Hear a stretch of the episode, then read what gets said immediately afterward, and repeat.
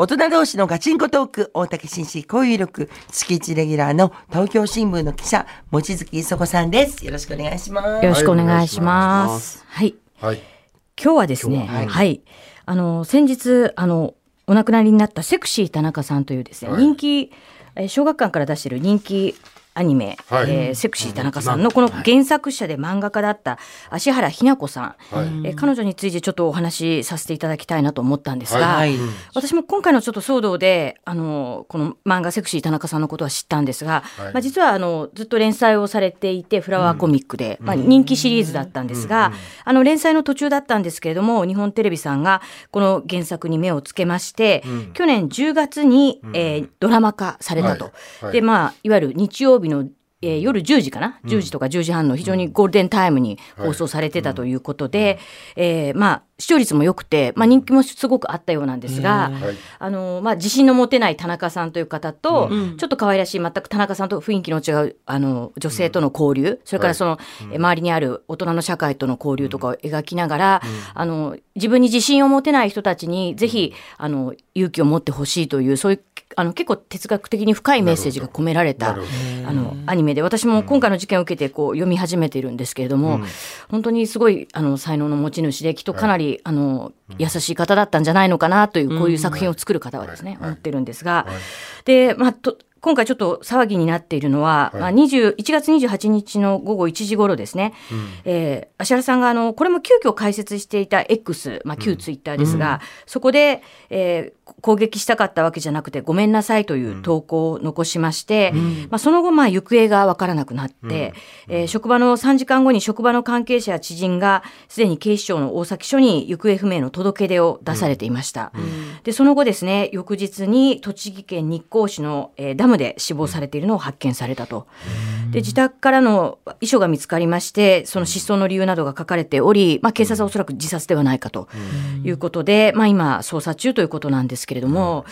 あのこれこの攻撃したかったわけじゃなくてごめんなさいという、まあ、投稿の前にですね、実はあのドラマ化をされたんですが、そのドラマ化に際して非常にこう芦原さん自身に相当な辛労があったということが、まあ、彼女が小学館の方と担当編集者だと思うんですが、小学館の職員とやり取りをして、なぜ日本テレビ側とこのドラマを作っていく過程でさまざまなトラブルが生じて、まあ、どういうところに彼女たちは苦労したのかと、その辛労が重なったのかということを、実はかなり長文の彼女のブログを書いてまして、それを書き残したそのまあ翌日にまあ X 上でまあ攻撃したかったわけじゃないごめんなさいというまあコメントを残してその後行方が分からなくなったと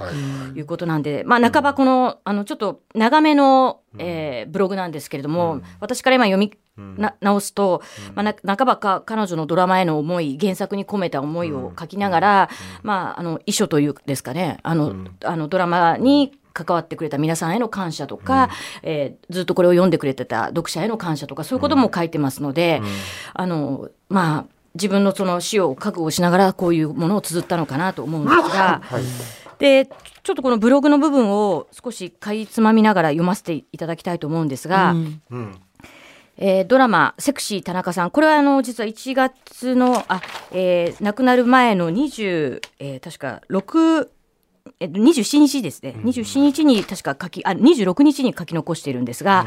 えードラマ「セクシー田中さん」をご視聴いただいた皆様ありがとうございました、いろいろと悩みましたが今回ドラマ化で私が9話10話の脚本を書かざるを得ないと判断するに至った経緯や事情をきちんとおお伝えした方が良いのではと思い至りました、この文章を書くにあたり私と小学館で改めて時系列に沿って事実関係を再確認し、文章の内容も小学館と確認し書きました、ただ私たちはドラマの放送が終了するまで脚本家と一度もお会いすることはありませんでしたし、監督や演出演出の方などドラマの制作スタッフの皆様ともドラマの内容について直接お話をさせていただく機会はありませんでした。まあですからこの文章の内容は私たちの側で起こった事実ということになりますと、まあ書いています。であの9、10話を書かざるを得なくなったと、まあ、原作者が異例の脚本執筆ということになったんですが、実はその前の1話から8話までの、まあ、脚本の内容に関してもかなり、まあ芦原さん側からすると、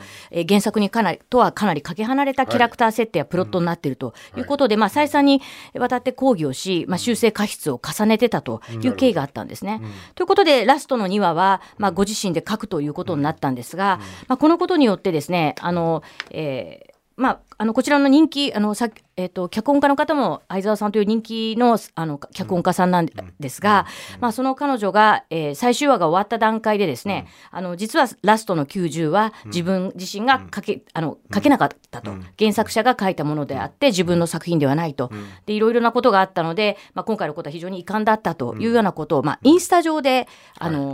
さまざ、まなトラブルがあって自分としては納得いかない形だったということを、まあ、インスタ上でちょっと吐露していたんですね。でそれは、まあ、相沢さんのファンに向けたメッセージとして出されてたんですが、おそらくこのインスタのあの発表されたものを見て、あのまあえー脚本家に対して攻撃したかったわけじゃないということとともにね、えーなぜその彼女が最終話を、えー自分で手掛けたいとなったかという、そこの経緯をこのブログで綴ったという形なんですね。なるほど。で、えーセクシー田中さんは、えー一見奇抜な、えータイトルのふざけたラブコメ、えー漫画に見えますが自己肯定感の低さや、えー、ゆえに生きづらさを抱えている人たちに優しく強く寄り添えるような作品にしたいという思いが強くあり、えーベリーダンスに、えー携わる方々の思いにも、えー共鳴してしながら、えー担当編集者とともに大切に描いてきた漫画でございますと。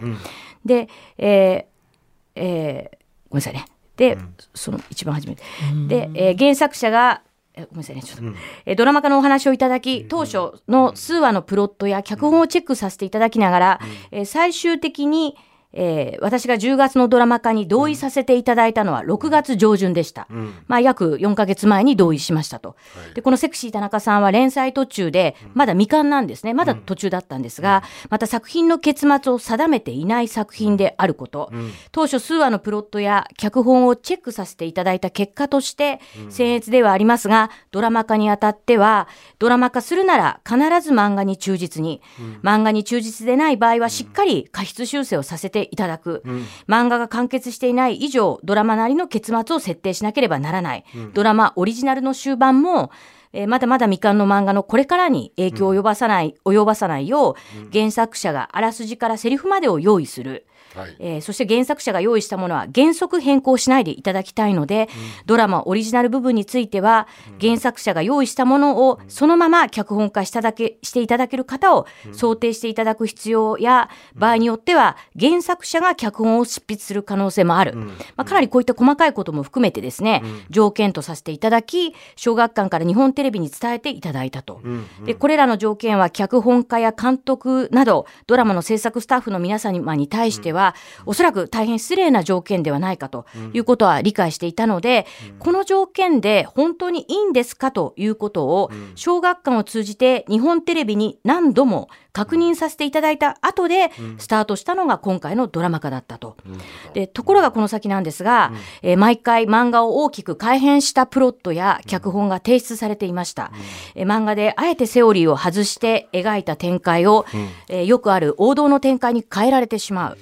えーべえー個性の強いキャラクター、特にあかり、小西、慎吾という、まあ、3人のキャラクターいるんですが、この方たちは原作から大きくかなかけ離れた別人のような、えーキャラクターに変更される。また性被害の、性被害未遂やアフターピル、男性の生きづらさ、えー小西さんや慎吾さんの長い対話など、えー私自身が漫画「セクシー田中さん」という作品の核に、核として大切に描いたシーンが大幅にカットや削減され削除され、まともに描かれておらずその理由を伺っても納得のいただける、えー納得のいくおお返事がいただけない、こういったところが大きなところですが、他にも細かなところがたくさんありましたと。で枠にはまったキャラクターに変えないでいただきたい、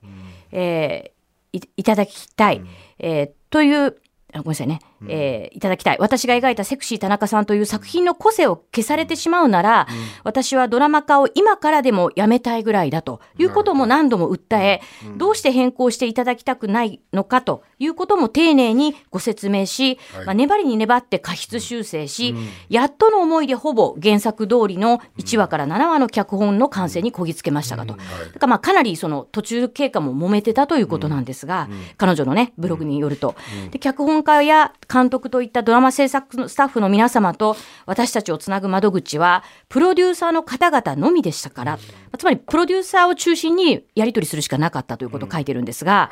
えーえーなかったのですが、えープロデューサーの方々が当初ドラマ化条ドラマ化の条件として小学館から日本テレビに伝えていただいた内容をどう脚本家や監督、ドラマ制作のスタッフの皆様に伝えてたか、残念ですが私たちにはする術がなく、当初お伝えしたドラマ化の条件は一体どうなってしまったのだろうという、えー疑問を常に超えた状態での過失修正の繰り返しとなって、まあ、その頃には私も相当疲弊していましたと。えそして、まあ、だからかなりここもね、まあ、そういうことがあった、え私があらすじセリフを準備する終盤のドラマオリジナル展開では8話 ,8 話から10話となったんですがここでも当初の条件が守られず私が準備したものを大幅に改変した脚本が8話から10話まとめて提出されました。特に9、10話の改編された脚本は、ベリーダンスの表現も間違いが多く、ベリーダンスの監修の方とも連携が取れてないことが手に取るように分かりましたので、当初の約束通り、とにかく一度原作者が用意したあらすじやセリフをそのまま脚本に落としていただきたい。え足りない箇所、変更箇所、意見はもちろん伺うので、脚本として改編された形でなく、別途相談してほしいといったことを小学館から日本テレビに申し入れをしていただきましたが、その後も大幅な改編がされたプロットや脚本が出され、小学館サイドが当初の約束通りにと日本テレビにお戻しするという作業が数回繰り返されたと聞いています。で最終的に日本テレビのチーフプロデューサーの方から一度そのまま書くようにとそういう指示が出たとも伺っていましたが、状況は変わらぬまま約4週間が過ぎてしまいましたと、ドラマの制作スケジュールのリミットもどんどん迫っていましたので、えーいましたので、えーわ本当はドリドラマオリジナルとなる8話から10話すべての脚本を拝見しオリジナル部分全体で過失修正いただきたかさ過失修正したかったのですが8話だけなんとか改編前の内容に修正させていただき日本テレビにお渡しすることになってしまいましたと、で最後90話に関する小学館と日本テレビのやり取りを聞き時間的にも限界を感じましたので小学館を通じ90話については、当初の条件として言っていた通りに、原作者が用意したものをそのまま脚本化していただける方に交代していただきたいと、まあ、正式に小学館を通じてお願いした。しかし結果として日本テレビから8話までの脚本を執筆された方は、え9話、10話の脚本には関わらないと伺った上、最後プロデューサーの方々の要望を入れつつ自分が書いてし、し書きましたと、脚本として成立するよう日本テレビと専門家の方とで内容を整えていただくという解決策になった。えーまあ、これちょっと最後ね、急ぎます。なんとか皆さんにご満足いただける9、10話の脚本にしたかったが、素人の私が見よう見まねで書かせていただいたので、力不足が露呈する形となり反省しきりですと、漫画セクシー田中さんの原稿の締め切りとも重なり、相当短い時間で脚本を執筆しなければならない状態になり、遂行を重ねられなかったこともえ悔いています。90話の脚本にご不満を持たれた方もいるかと思います。どのような判断がベストだったか、今も正直正解がわからずにいますが、改め心よりお詫び申し上げます。最後となりましたが、素敵なドラマ、作品にしていただいた素晴らしいキャストの皆さんや、制作スタッフの皆様、セクシー田中さんの漫画とドラマを愛してくださった読者と視聴者の皆様に深く感謝いたしますと、こういう、まあ、あの最後の思いを書かれてたということですね。すいません。はい。なので、まあ、ちょっとあの言葉がなくてですねこのブログも本当に10年間全くあのか彼女が書いてなかったところに最後ここ書きを記して X でポスト「ごめんなさい」という言葉を残してね亡くなられたと。あの今日本えー、とテレビとしては、あの遺憾大変遺憾だということ、で調査をするかどうかもまだ日本テレビが明らかにしていません。あの小学館としてもあの現状詳しいコメントというのは今出されてはないんですが、哀悼の意を意は示しているんですが、まあ、これは関わったすべての方たちにですね、この芦原さんの思いをしっかりあの受け止めて制作できたのか、まあ、プロデューサーやディレクター、監督の方たちにきちんと、まあ、外部の弁護士を入れてですね、ヒアリングを行い調査し、まあ、その結果を報告し、まあ、日本テレビ側にもですね、小学館の側にもあの記者会見をして、あ同じようなことがね、二度と繰り返されないようにね、していただきたいなと思っています。はい。ありがとうございます。はいえー月一レギュラーの東京新聞の望月磯子さんでした。ありがとうございました。明日は経済学者の金子勝さんです。